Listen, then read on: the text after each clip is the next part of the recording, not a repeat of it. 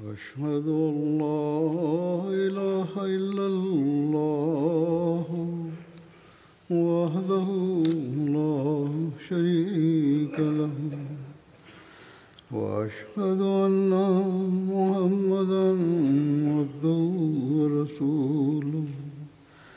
أما بعد فأعوذ بالله من الشيطان الرجيم. بسم الله الرحمن الرحيم. الحمد لله رب العالمين. الرحمن الرحيم. مالك يوم الدين. إياك نعبد نستعين اهدنا الصراط المستقيم. صراط الذين أنعمت عليهم. غير المغضوب عليهم ولا الضالين. إنني أتناول سيرة النبي صلى الله عليه وسلم انطلاقا من معركة بدر وأقدم اليوم بعض الأمور الأخرى. فقد ورد في طبقات ابن سعد عن حسن معاملة النبي صلى الله عليه وسلم مع أسرى بدر أنه حين جاءوا كان من بينهم عم النبي صلى الله عليه وسلم العباس أيضا. فلم ينم صلى الله عليه وسلم تلك الليلة. فقال له بعض أصحابه ما يسهرك يا نبي الله؟ فقال أسهر لأنين العباس. فقام رجل من القوم فأرخى وثاقه. فقال له رسول الله صلى الله عليه وسلم ما لي لا أسمع أنين العباس. فقال رجل أنا أرخيت من وثاقه. فقال رسول الله صلى الله عليه وسلم فافعل ذلك بالأسرى كلهم. إذ لا يصح أن يرخى وثاق واحد منهم فقط. لقرابته مع النبي صلى الله عليه وسلم. وعن أسرى بدر يقول حضرة مرزا بشير أحمد رضي الله عنه في كتابه سيرة خاتم النبيين.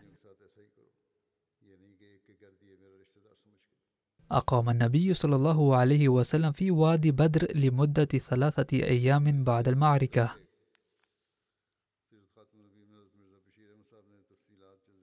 وقد قضوا هذا الوقت في دفن شهداء ورعاية جرحى المسلمين وتضميمهم. كما جمعت أموال الغنائم ورتبت. أما الأسرى الذين بلغ عددهم السبعين فقد جعلوا في عهدة عدد من المسلمين. وأوصى النبي صلى الله عليه وسلم أصحابه بأن يعاملوا الأسرى بلطف ورفق ويعتنوا بسد حاجاتهم وراحتهم. والصحابة الذين كانوا يعشقون تحقيق كل رغبة لسيدهم ومولاهم. قد عملوا بنصحه صلى الله عليه وسلم. هذا بروعة يتعذر نظيرها في تاريخ العالم. فقد ذكر أحدهم بنفسه وهو أبو عزيز بن عمير أن الأنصار كانوا عملا بتوجيه النبي صلى الله عليه وسلم. يوفرون لي الخبز ويقتاتون هم أنفسهم على التمر وغيره. وحدث مرات أنهم وجدوا قطعة خبز فقدموها لي ولم يأكلوها بأنفسهم.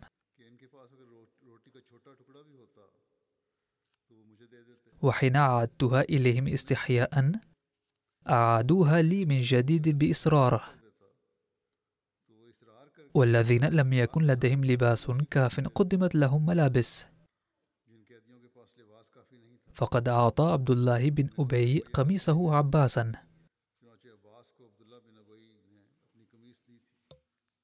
لقد أقر السير ويليام ميور عن هذه المعاملة اللطيفة مع الأسرى فقال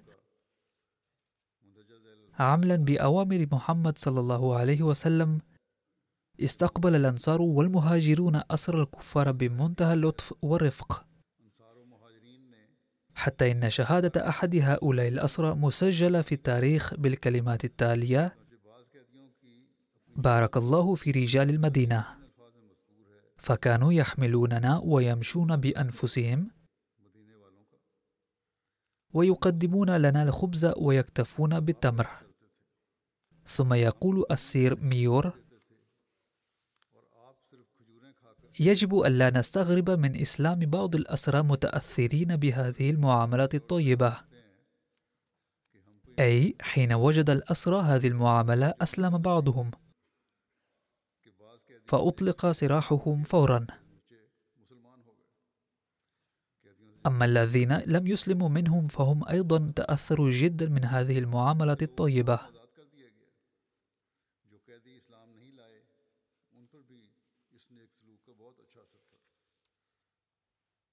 لقد ورد عن أهمية معركة بدر وآثارها. لما وصل عبد الله بن رواحة وزيد بن حارثة إلى المدينة حاملين بشارة فتح بدر. أعلنوا به فلما سمع عن ذلك عدو الله كعب بن أشرف اليهودي كذبهما ثم قال إن كان محمد صلى الله عليه وسلم قد قتل كبار القوم هؤلاء فبطن الأرض خير من ظهرها. أي الموت أفضل من الحياة. يقول العلامة الشبلي نعماني في كتابه نتائج غزوة بدر لقد تركت معركة بدر شتى التأثيرات في أوضاع الدين والبلد وكان ذلك في الحقيقة خطوة أولى لتقدم الإسلام. فجميع كبار سادة قريش الذين كان كل واحد منهم يعترض كالسد الحديدي في طريق رقي الإسلام قد ماتوا. فموت عتبة وبجهل وضع تاج السيادة العامة لقريش على رأس أبي سفيان. الذي تأسست به الدولة الأموية. ولكن معيار قوة قريش الأصلية قد انخفض وإلى ذلك كان عبد الله بن أبي بن سلول كافرا علنا. والآن قد دخل دائرة الإسلام في الظاهر وصحيح أنه أعلن إسلامه في الظاهر بعد فتح بدر إلا أنه عاش منافقا طول حياته ومات منافقا. وقبائل العرب التي كانت ترى سلسلة هذه الأحداث لم يخضعوا بعد إلا أنهم فزعوا. أي كثير من القبائل لم تسلم ولكنها ارتعبت حتما بعد رؤية الفتح فانقطعوا عن العمليات المعادية للمسلمين. وإلى جانب هذه الأوضاع الملائمة قد ظهر انقلاب في المعارضة أيضا. فالميثاق مع اليهود كان قد كتب. على أنهم سيبقون حلفاء المسلمين في كل أمر ولكن هذا الفتح المبين قد أشعل فيهم نار الحسد ولم يستطيعوا السيطرة عليها. أما قريش فكانوا في السابق يبكون الحضرمي فقط. أما بعد بدر فقد حصلوا مأتا في كل بيت لهم بعد بدر. وكان كل طفل متلهفا لأخذ ثأر قتل بدر. فحدث السويق ومعركة بدر كان مظهري هذا الثوران. لقد كتب حضرة ميرزا بشير أحمد رضي الله عنه عن نتائج بدر. كان كثير من أفراد الأوس والخزرج في المدينة إلى ذلك الوقت مشركين. ففتح بدر قد ولد فيهم تحركا واقتنع كثير منهم بصدق النبي صلى الله عليه وسلم إثر ملاحظة هذا الفتح العظيم والخارق للعادة. وبعد ذلك بدأت الوثنية تتضاءل بسرعة ملحوظة في المدينة. وفي الوقت نفسه أشعل هذا الفتح جذوة البغض والحسد في قلوب البعض. فاعتنقوا الإسلام في الظاهر معتبرين المعارضة علنا ضد الحكومة. وفي الخفاء انضموا إلى حزب المنافقين عاقدين العزم على استيصاله. والممتاز من هؤلاء كان عبد الله بن أبي بن سلول الذي كان سيدا مشهورا جدا لقبيلة الخزرج. وإثر هجرة النبي صلى الله عليه وسلم إلى المدينة كان قد تلقى صدمة فقدانه السيادة. فهذا الرجل أسلم في الظاهر بعد بدر. ولكن قلبه كان يفيض بالبغض والعداوة للإسلام. فبدأ نسج المؤامرات سرا ضد الإسلام والنبي صلى الله عليه وسلم بصفته رئيسا للمنافقين. يقول حضرته متابعا كان أثر معركة بدر عميقا جدا ومستديما للكفار والمسلمين. ولذلك هي تحوز أهمية خاصة في تاريخ الإسلام حتى سماها القرآن الكريم يوم الفرقان أي يوم القرار الحاسم بين الإسلام والكفر. وصحيح أنه حتى بعد بدر أيضا اندلعت حروب عنيفة بين قريش والمسلمين وطرأت على المسلمين ساعات حرجة جدا. ولكن معركة بدر كانت قد قصمت العمود الفقري لكفار مكة. ولم يستطع أي عمل جراحي لاحقا أن يجبره بشكل صحيح ودائم. لا شك أنها لم تكن هزيمة كبيرة من حيث عدد الضحايا. إذ لا يمكن وصف خسارة سبعين جندي من أفضل جنود قريش بكارثة وطنية بأي حال. ففي غزوة أحد كان عدد قتلى المسلمين بالقدر نفسه. ولكن هذه الخسارة لم تكن عرقلة مؤقتة أيضا في طريق انتصار المسلمين. مع أن المسلمين كانوا ضعفاء جدا فلماذا إذا سميت غزوة بدر بيوم الفرقان؟ أحسن الكلمات للإجابة على هذا السؤال هي التي قالها القرآن الكريم وهي ويقطع دابر الكافرين. وبالفعل قطع دابر الكافرين في ذلك اليوم. إذ وقعت ضربة غزوة بدر على دابر الكافرين فقطع إلى جزئين. فلو أصابت الضربة الأغصان بدلا من الجذر مهما ألحقت الضرر فادحا لكانت هذه الخسارة أخف من هذه الخسارة. ولكن الضرب على جذر جعلت الشجرة الخضراء رزمة من الحطب في لمح البصر. ولم يبق منها سوى تلك الأغصان التي ارتبطت بالشجرة الأخرى قبل أن تجف. إذا لم يكن معيار خسارة قريش هو عدد قتلاهم.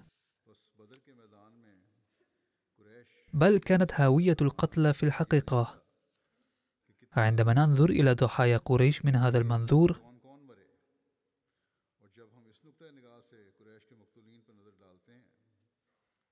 لا يبقى مجال للشك في أن دابر قريش قطع في بدر بالفعل.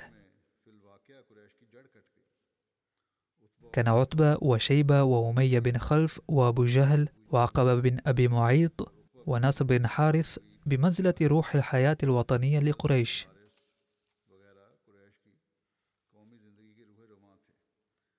وهذه روح طارت من قريش في وادي بدر إلى الأبد وصاروا كجسد بلا روح. إذا هذا هو الدمار الذي بسببه سميت غزوة بدر بيوم الفرقان. يقول سيدنا المصلح الموعود رضي الله عنه بهذا الشأن لقد سمى الله تعالى هذه الحرب بالفرقان في القرآن الكريم. وفي هذه الحرب انمحى زعماء العرب الذين خرجوا من بيوتهم لمحو إسلام الإسلام إلى الأبد لدرجة لا يوجد اليوم من يذكر اسمهم. وإذا كان هناك أحد من نسلهم فهو يرى انتماءه إليهم مدعاة للعار بدلا من الاعتزاز. باختصار رزق الله تعالى المسلمين فتحا عظيما في هذه الحرب. يضيف المصلح الموعود رضي الله عنه ويقول لا شك أن المسلمين تعرضوا للظلم بعدها أيضا وخاضوا حروبا عديدة ضد الكافرين. ولكن غزوة بدر كسرت قوة الكافرين بلا شك وظهرت عليهم شوكة المسلمين.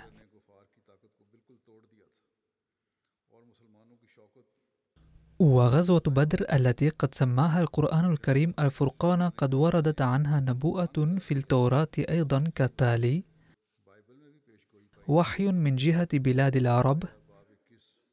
في الوعر في بلاد العرب تبيتين يا قوافل الدادانيين. هاتوا ماء لملاقاة العطشان. يا سكان أرض تيماء وافوا الهارب بخبزه. فإنهم من أمام السيوف قد هربوا. من أمام السيف المسلول ومن أمام القوس المشدودة ومن أمام شدة الحرب. فإنه هكذا قال لي السيد. في مدة سنة كسنة الأجير يفنى كل مجد قدار. وبقية عدد قيسي أبطال بني قدار تقل لأن الرب إله إسرائيل قد تكلم. لقد تنبأ النبي إشعياء هنا أنه بعد سنة واحدة تماما من الهجرة. ستنشب حرب بين العرب يفنى فيها مجد قدار قريش كلية. والذين يتهمون محمدا صلى الله عليه وسلم بالهروب سيولون الدبر مع جنودهم. بحيث يتركون وراهم في ساحة القتال جثث زعمائهم وقادتهم. وأخيرا سيفقد وادي مكة مجده الغابر كلية بفقدان قادتها. كذلك بالضبط أنبأ القرآن الكريم عن الليلة الحادية عشر أنه بعد انقضاء سنة واحدة كاملة بعد الهجرة ستكسر شوكة الكفار ويطلع صبح فتح المسلمين وانتصارهم. والمعروف أن غزوة بدء قد وقعت بعد سنة كاملة من الهجرة.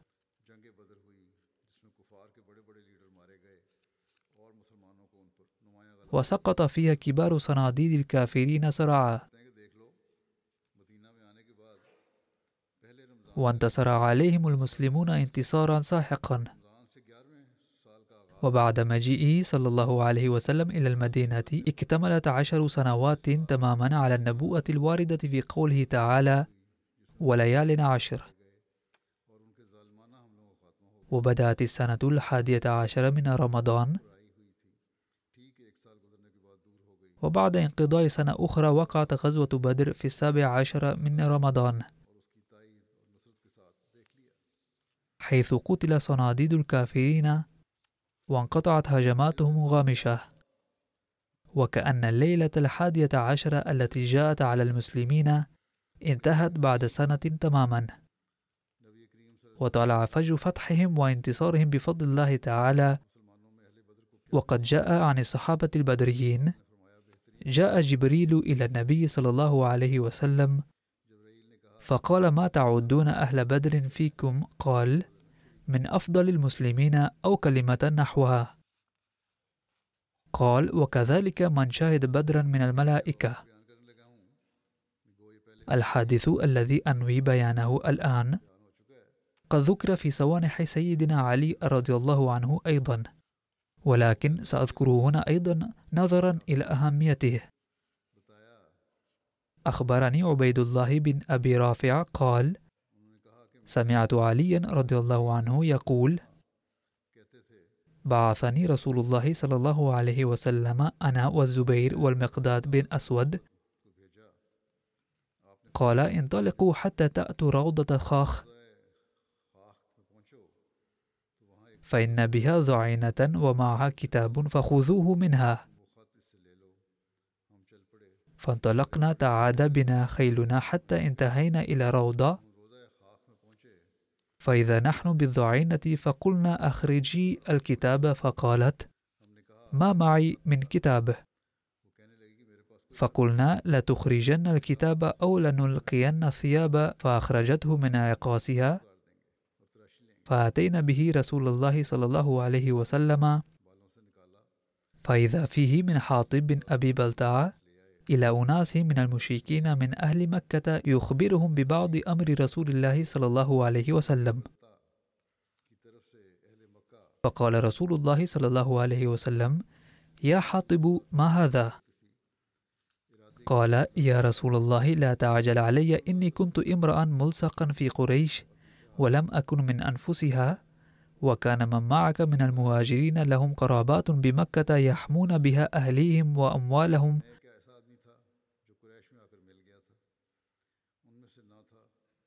فأحببت إذ فاتني ذلك من النسب فيهم. أن أتخذ عندهم يدا يحمون بها قرابتي وما فعلت كفرا ولا ارتدادا ولا رضا بالكفر بعد الإسلام. فقال رسول الله صلى الله عليه وسلم لقد صدقكم. قال عمر يا رسول الله دعني أضرب عنق هذا المنافق. قال إنه قد شهد بدرا وما يدريك لعل الله أن يكون قد اطلع على أهل بدر. فقال اعملوا ما شئتم فقد غفرت لكم. أي لن يقعوا بعد الآن في الكبائر وستكون عاقبتهم خيرا ولن يموتوا على الكفر.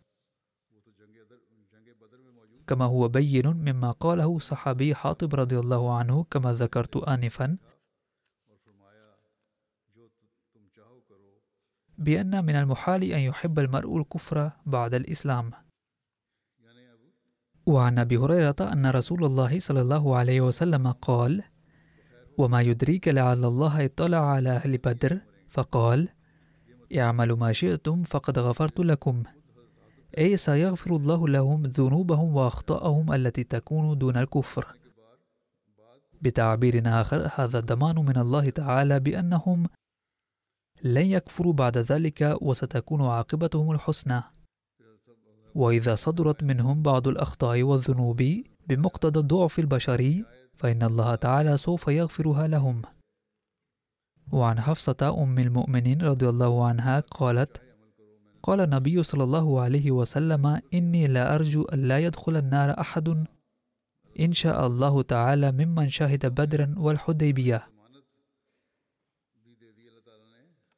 قالت قلت يا رسول الله أليس قد قال الله تعالى وإن منكم إلا واردها كان على ربك حتما مقضيا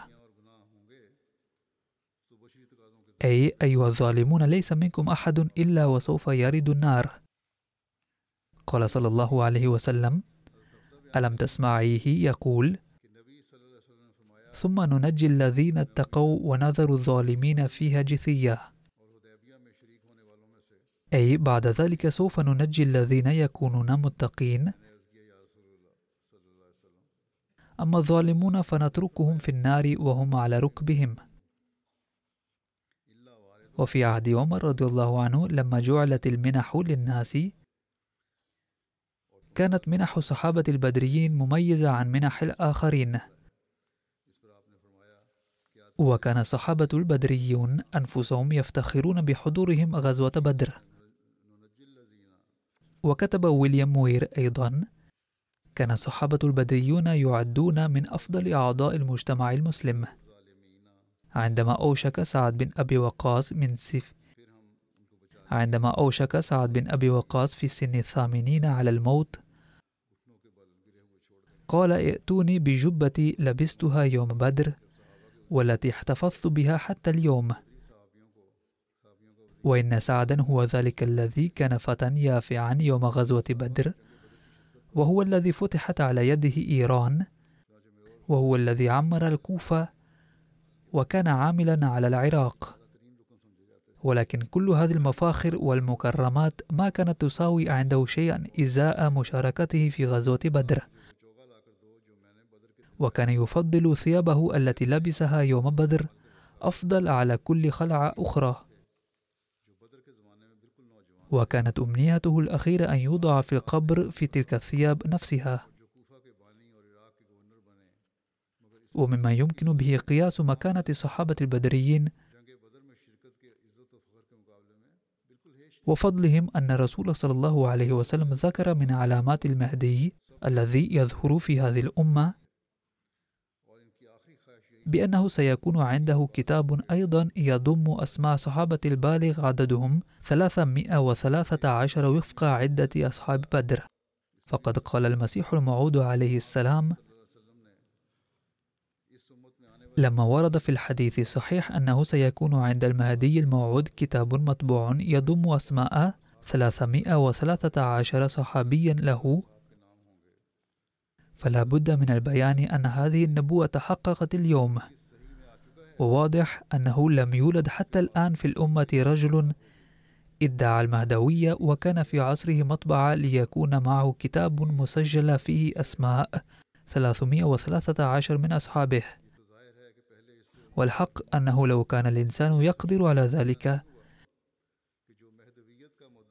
لكان قد ظهر عدد ممن ادعى أن هذه النبوءة قد تحققت له. ولكن الواقع أن النبوءات الإلهية تتضمن شروطا خارقة للعادة لا يقدر كاذب على استغلالها. ولا تتهيأ له الأسباب التي توهب للصادق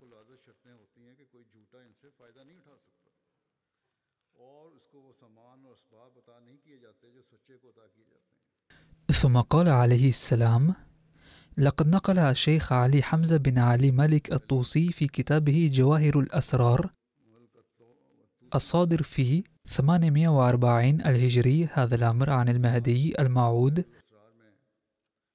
وتعريبه كما يلي سيخرج المهدي من قرية يقال لها قدعة والحق أن هذا الاسم معرب من اسم قاديان. ثم قال صلى الله عليه وسلم ويصدقه الله تعالى ويجمع أصحابه من أقصى البلاد على عدة أهل بدر بثلاثمائة وثلاثة عشر رجلا. ومعه صحيفة مختومة أي مطبوعة فيها عدد أصحابه بأسمائهم وبلادهم وخلالهم. والبديهي أنه لم يتفق لأحد قبل اليوم أن يدعي بأنه الإمام المهدي. وأن يكون عنده كتاب مطبوع فيه أسماء أصحابه أما أنا فقد سبق لي أن سجلت هذه الأسماء في كتابي مرآة كمالات الإسلام.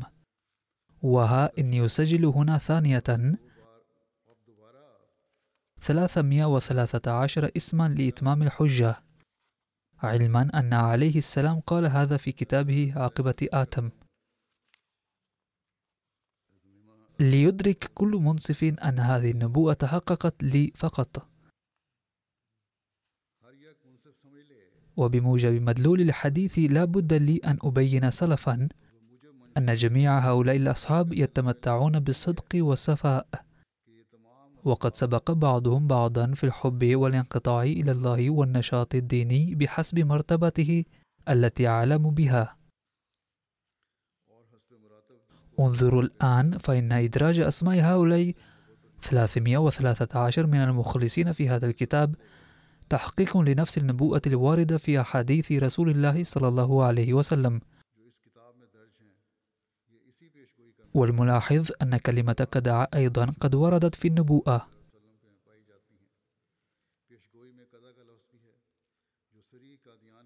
وهي تنبئ صراحة عن اسم قاديان إن مضمون هذا الحديث كله يتلخص في أن المهدي الموعود سيولد في قاديان وسيكون عنده كتاب مطبوع يضم أسماء 313 من أصحابه. وبوسع كل إنسان أن يفهم أنه لم يكن في مقدرتي أن أسجل اسم قرية قاديان في كتب نشرت في الدنيا قبل ألف سنة من العصر الحاضر.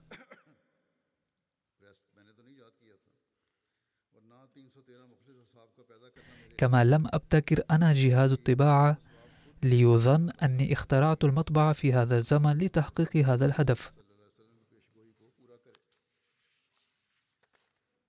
كما لم يكن في وسعي خلق 313 من أصحابي المخلصين. بل إن الله سبحانه وتعالى نفسه قد هيأ جميع هذه الأسباب بقدرته ليحقق نبوءة رسوله الكريم صلى الله عليه وسلم. ثم قال المسيح الموعود عليه السلام في معرض بيان المماثلة بين النبي الأكرم صلى الله عليه وسلم وموسى عليه السلام. وكما حصل مع بني إسرائيل فقد واجه عباد الله الأطهار أذى شديدا على أيدي الكفار في مكة المعظمة على مدى 13 عاما. وكان هذا العذى أشد بكثير مما أصاب بني إسرائيل على يد فرعون. وأخيرا فر عباد الله الصالحون هؤلاء مع سيد الصالحين من مكة وبإيماء منه. مثل فرار بني إسرائيل من مصر. ثم لاحقهم أهل مكة بنية القتل كملاحقة فرعون لبني إسرائيل لقتلهم. ثم جراء ملاحقتهم هذه هلكوا في نهاية المطاف في بدر كما هلك فرعون وجنوده في نهر النيل. ولكشف هذا السر كان النبي صلى الله عليه وسلم قد قال عندما رأى جثة أبي جهل بين قتل بدر إن هذا الرجل كان فرعون هذه الأمة. كما أن هلاك فرعون وجنوده في نهر النيل كان من الأمور المشهودة والمحسوسة بحيث لا يمكن لأحد اعتراض عليه. كذلك فإن هلاك أبي جهل وجنوده في معركة بدر نتيجة الملاحقة كان من الأمور المشهودة والمحسوسة. بحيث إن إنكاره يعد من الحمق والجنون. وقد أنشد هؤلاء الإسرائيليون عن عباد الله الذين خلصهم سيدنا ومولانا صلى الله عليه وسلم من ظلم أهل مكة بعد معركة بدر أناشيد مماثلة لأناشيد بني إسرائيل التي أنشدوها على شاطئ نهر مصر. وما زالت تلك الأناشيد العربية التي أنشدت في ساحة بدر محفوظة في الكتب. يقول المسيح الموعود عليه السلام في موضع آخر. إنما المثيل الموعود في سفر التثنية من التوراة هو ذلك النبي المؤيد من الله الذي فر أخيرا مع جماعته مع تحمل كل أنواع الأذى لمدة 13 عاما على التوالي مع جماعته. ولوحق ثم صدر الحكم أخيرا في معركة بدر بعد قتال دام بضع ساعات حيث قتل أبو جهل وجيشه بحد السيف كما كان قد قضي على فرعون وجنوده بحد النيل. فانظروا بأي جلاء وعلى وجه مشهود ومحسوس تتماثل حادثة مصر ومكة ونهر النيل وبدر. لقد ورد في القرآن الكريم ولقد نصركم الله ببدر وأنتم أذلة. ويقول المسيح الموعود عليه السلام في كتاب الخطبة الإلهامية عن المشابهة اللطيفة بين بدر والقرن الرابع عشر. وهي المئة الرابعة بعد الألف من هجرة خاتم النبيين ليتم وعد إظهار الدين الذي سبق في الكتاب المبين. عن قوله ولقد نصركم الله ببدر وأنتم أذلة فانظر إلى هذه الآية كالمبصرين فإنها تدل على بدريين باليقين. بدر مضت لنصر الأولين وبدر كانت آية للآخرين. فلا شك أن في هذه الآية إشارة لطيفة إلى الزمان الآتي الذي يشابه ليلة البدر عدة عن سنة أربعمائة بعد الألف وهي ليلة البدر استعارة عند رب العالمين. وإن كان للآية معنى آخر يتعلق بالزمان الماضي مع هذا المعنى كما لا يخفى على العالمين. فإن للآية وجهين والنصر نصران والبدر بدران. بدر تتعلق بالماضي وبدر تتعلق بالاستقبال من الزمان عند ذلة تصيب المسلمين كما ترون في هذا الأوان. وكان الإسلام بدأ كالهلال وكان قدر أنه سيكون بدرا في آخر الزمان والمآل. بإذن الله ذي الجلال فاقتضت حكمة الله أن يكون الإسلام بدرا في مئة تشابه البدر عدة. فإليه أشار في قوله لقد نصركم الله ببدر ففكر فكرة كاملة ولا تكن من الغافلين. وإن لفظ لقد نصركم قد أتى هنا على وجه آخر. أعني بمعنى ينصركم كما لا يخفى على العارفين. فحاصل الكلام أن الله تعالى كان قد قدر للإسلام العزتين بعد الذلتين على رغم اليهود الذين كان قدر لهم الذلتين بعد العزتين نكالا من عنده. كما تقرؤون في سورة بني إسرائيل قصة الفاسقين منهم والظالمين. فلما أصاب المسلمين الذلة الأولى في مكة وعدهم الله تعالى بقوله أذن للذين يقاتلون بأنهم ظلموا وإن الله على نصرهم لقدير وأشار في قوله على نصرهم أن العذاب يصيب الكفار بأيدي المؤمنين. فأنجز الله تعالى هذا الوعد يوم بدر وقتل الكافرين بسيوف المسلمين. ثم يقول المسيح الموعود عليه السلام لقد آلت الحالة في القرن الرابع عشر إلى ما كانت عليه في بدر. التي قال الله تعالى عنها ولقد نصركم الله ببدر وأنتم أذلة. ففي هذه الآية أيضا تكمن نبوءة أنه حين يعود الإسلام ضعيفا وغريبا في القرن الرابع عشر عندها ينصره الله تعالى بحسب وعده بحفظ دينه. ثم يقول حضرته عليه السلام وفي بدر نصر الصحابة حيث ورد ولقد نصركم الله ببدر وأنتم أذلة وعلى قلة صحابتي في بدر قضي على الكفر. في معركة بدر نبوءة عن زمن المسيح الموعود عليه السلام. وإن في ذكر تلك الآية العظيمة ببدر نبوءة عن المستقبل. وبيانها أن القمر في الليلة الرابعة عشر يسمى بدرا. وفي ذلك إشارة إلى ظهور نصرة الله في القرن الرابع عشر. والقرن الرابع عشر هو نفس القرن الذي كانت العجائز أيضا يقولن سيكون هذا قرن خير وبركة. فتحقق كلام الله عز وجل. وفي القرن الرابع عشر ظهر بروز اسم أحمد وفقا لمشيئة الله عز وجل.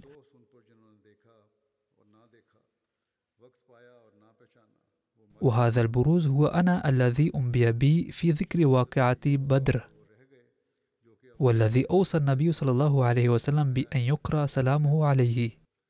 ولكن المؤسف أنه لما جاء ذلك اليوم وطلع قمر الليلة الرابعة عشر قالوا إنه متاجر بالدين وأناني. والأسف كل الأسف على الذين رأوه ولم يبصروه. ووجدوا زمنه ولم يعرفوه. لقد مات الذين كانوا يبكون على المنابر ويقولون سيحدث في القرن الرابع عشر كذا وكذا. وبقي الذين يقولون على المنابر الآن إن هذا الذي قد جاء كذاب. ما لهم لا ينظرون ولا يفكرون. في ذلك الزمن نصر الله المسلمين ببدر ونصرهم وهم أذلة. حين برز إلى الساحة 313 مسلما فقط. ولم تكن لديهم إلا بضعة سيوف خشبية وكان كثير منهم أطفالا صغارا فيا لهم من قوم ضعفاء. بينما كان إزاءهم جمع كبير من فتيان محاربين محنكين. كان النبي صلى الله عليه وسلم بدون الأسباب المادية. فدعا في ذلك الوقت العصيب. اللهم إن أهلكت هذه العصابة فلن تعبد في الأرض أبدا. وكما قال النبي صلى الله عليه وسلم في ذلك اليوم أقول بكل يقين إن الوضع اليوم يماثل تماما الوضع يوم بدر. فإن الله تعالى يعد هذه الجماعة على المنوال نفسه. وتنطبق عليها أيضا كلمتا بدر وأذلة كل الانطباق. ثم يقول حضرته للعدد الرابع عشر علاقة قوية إذ إن القمر في الليلة الرابع عشر يكون كاملا. وإلى ذلك أشار الله تعالى في الآية ولقد نصركم الله ببدر وأنتم أذلة أي قد تجلى بدر حين انتصر رسول الله صلى الله عليه وسلم على أعدائه. وكانت جماعته عندئذ قليلة العدد. وهناك بدر آخر الآن أي عصر حضرته عليه السلام. لا تنسوا واقعة غزوة بدر. كتب عن ذلك قاضي عبد الرحيم رضي الله عنه في السابعة عشر من فبراير عام 1904 في يومياته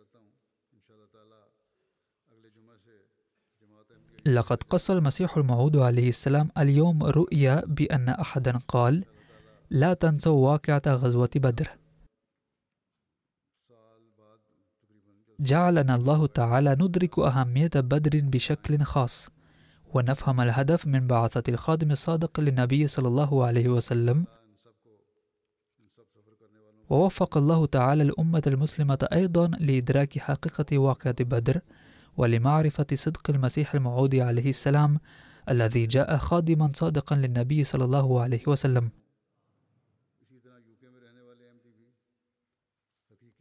وذلك ليتمكن المسلمون من استعادة مجدهم الضائع. والآن أريد أن أقول شيئا عن الجلسة. ستبدأ الجلسة السنوية للجماعة الإسلامية الأحمدية في المملكة المتحدة من الجمعة القادمة إن شاء الله تعالى.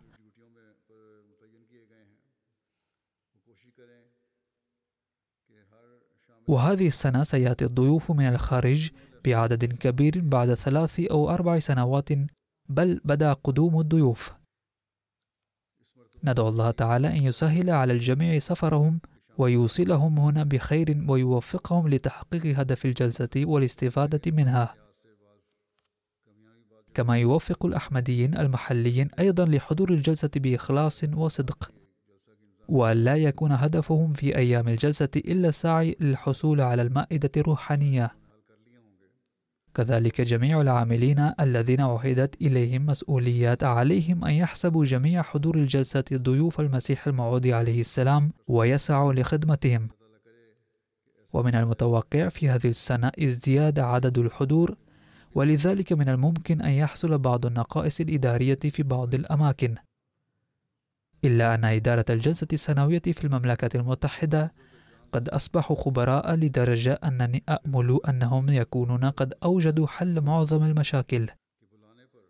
وإن كانت هناك بعض النقائص فتكون بسيطة جدا. وإذا وجدت مشكلة سيحلونها بوجه أحسن. وندعو الله تعالى ألا تطرأ مشاكل تسبب أي نوع من الأذى للضيوف. إن الإسلام يؤكد كثيرا على إكرام الضيوف وما بالكم إذا كان الضيوف قادمين على دعوة المسيح الموعود عليه السلام من أجل الأهداف الدينية.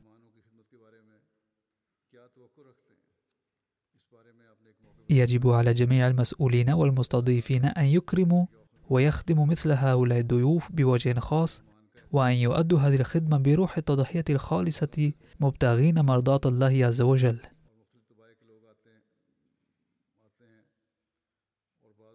ما هو تعاليم الإسلام عن إكرام الضيوف؟ وماذا يتوقع منا رسول صلى الله عليه وسلم فيما يتعلق بخدمة الضيوف؟ قال صلى الله عليه وسلم بهذا الخصوص في مناسبة من كان يؤمن بالله واليوم الآخر فليكرم ضيفه. في أيام الجلسة يأتي الناس من مختلف الأمم وذوو طباع متنوعة ويصعب في بعض الأحيان الاهتمام بحسب طباعهم ويصعب في بعض الأحيان الاهتمام بحسب طباعهم. وفي بعض الأحيان يقول بعض الضيوف بسبب مزاجه ما لا يعجب العاملين أو المأمورين على الخدمة. ولكن يجب أن ننتبه أن الرسول صلى الله عليه وسلم قد أمرنا أن نهتم بالضيوف في كل حال لأن في ذلك امتحان إيمانكم. لذا عليكم أن تهتموا بذلك كثيرا. وعلى المأمورين بالخدمة أن يظهروا أخلاقا حسنة دوما. ويظلوا مبتسمين. وما دام هؤلاء العاملين على الخدمة قد تقدموا لخدمة الضيوف بأنفسهم فعليهم أن يسعوا لإحراز هذا المستوى الذي يريده منا الله سبحانه وتعالى ورسوله صلى الله عليه وسلم وما هو المستوى الخلقي الذي يأمر الإسلام بإحرازه؟ قال الرسول صلى الله عليه وسلم بهذا الخصوص تبسمك في وجه أخيك لك صدقة وأمرك بالمعروف ونهيك عن المنكر صدقة وإرشادك الرجل في أرض الضلال لك صدقة وبصرك للرجل الرديء البصر لك صدقة وإماطتك الحجر والشوك والعظم أو أي نوع من الوسخ عن الطريق لك صدقة وإفراغك من دلوك في دلو أخيك لك صدقة. فهذا هو المستوى الذي يجب أن يكون لكل أحمدي. لأنني أخاطب العاملين لذا أقول لهم بوجه خاص أن التبسم الدائم ميزة عظيمة. في أثناء أداء الواجبات للجلسة قد تجدون وقتا قليلا للنوم في بعض الأحيان مما تشعرون بالتعب أيضا. ولكننا أمرنا أن نظل مبتسمين في مثل هذه الحالات أيضا. وأن نختم برحابة الصدر. ثم يجب على العاملين في قسم التربية خصوصا والعاملين الآخرين عموما أن يراعوا هذا الأمر بأنهم إذا رأوا في أحد أي غلط يخالف قداسة جونا ويعارض تعليمنا فيفهموه بلطف وحب. وفيما يتعلق بنظافة الطرق عفوا فيما يتعلق بالإرشاد إلى الطرق فهناك فرق عين على إرشاد إلى الطرق. وكذلك تنصب في مختلف الأماكن لوحات تكون فيها تعاليم وإرشادات إلى مختلف الجهات ولكن بالرغم من ذلك لو سألكم أحد عن الطريق فعليكم أن تدلوه وليس ضروريا أن يدل من هو معين لذلك بل كل من يعرف الطريق عليه أن يدل الآخر. ومن حسن الخلق أنكم إذا كنتم لا تعرفون الطريق فأوصلوا السائل إلى القسم المعني. أما مساعدة المعاقين والأضراء فهو ضروري في كل حال. وكل واحد يعرف ذلك ويهتم بذلك لذا لا داعي للتركيز على ذلك هنا. ثم في الطرق أو في مختلف الأماكن إذا كان أي ضيف أو أي شخص يرمي كيسا أو كأسا أو شيئا آخر أو أي وسخ فينتبه قسم النظافة إلى ذلك ويقوم بتنظيفه. ولكن إذا رأى أي عامل قمامة كهذه فعليه أن يأخذها ويلقيها في سلة النفايات القريبة. وعلى المسؤولين أن يضعوا سلات النفايات قريبة من بعضها في مختلف الأماكن ولكن مع ذلك يجب أن يراقبوا ألا يلقي أحد شيئا خطيرا فيها في هذه الظروف الحرجة. كذلك على العاملين في المطعم أن يهتموا بالضيوف كثيرا. وإذا قل الطعام فعليهم أن يفهموا الضيوف أن يأكلوا بالتقسيم حتى يأكل كل واحد شيئا من الطعام. وعادة لا يحدث ذلك ولكن إذا حدث فعلى العاملين في المطعم أن يتصرفوا بحكمة. كذلك قسم المرور ففيه أيضا يحدث ما يعكر الصفاء وخاصة إذا كان الطقس سيئا. لذا أقول للقادمين والضيوف أن يتعاونوا مع العاملين في قسم المرور وكذلك على العاملين في هذا القسم أن يبدوا أخلاقا حسنة دوما. وكذلك هناك أقسام أخرى للجلسة وعلى كل عامل فيها أن يعمل بوصية الرسول صلى الله عليه وسلم هذه ويظل مبتسما. ندعو الله تعالى أن يودي العاملون جميعا واجباتهم بوجه أحسن. وأن تكون الجلسة مباركة من كل ناحية. وعلى كل أحمدي أن يظل يدعو بوجه خاص لنجاح هذه الجلسة. وفقنا الله تعالى جميعا لذلك.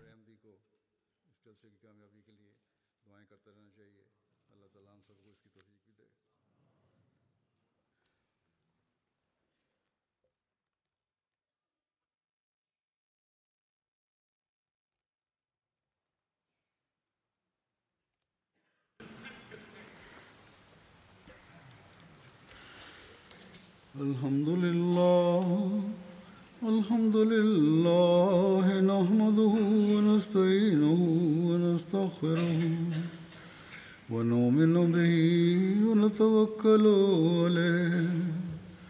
ونعوذ بالله من شرور أنفسنا ومن سيئات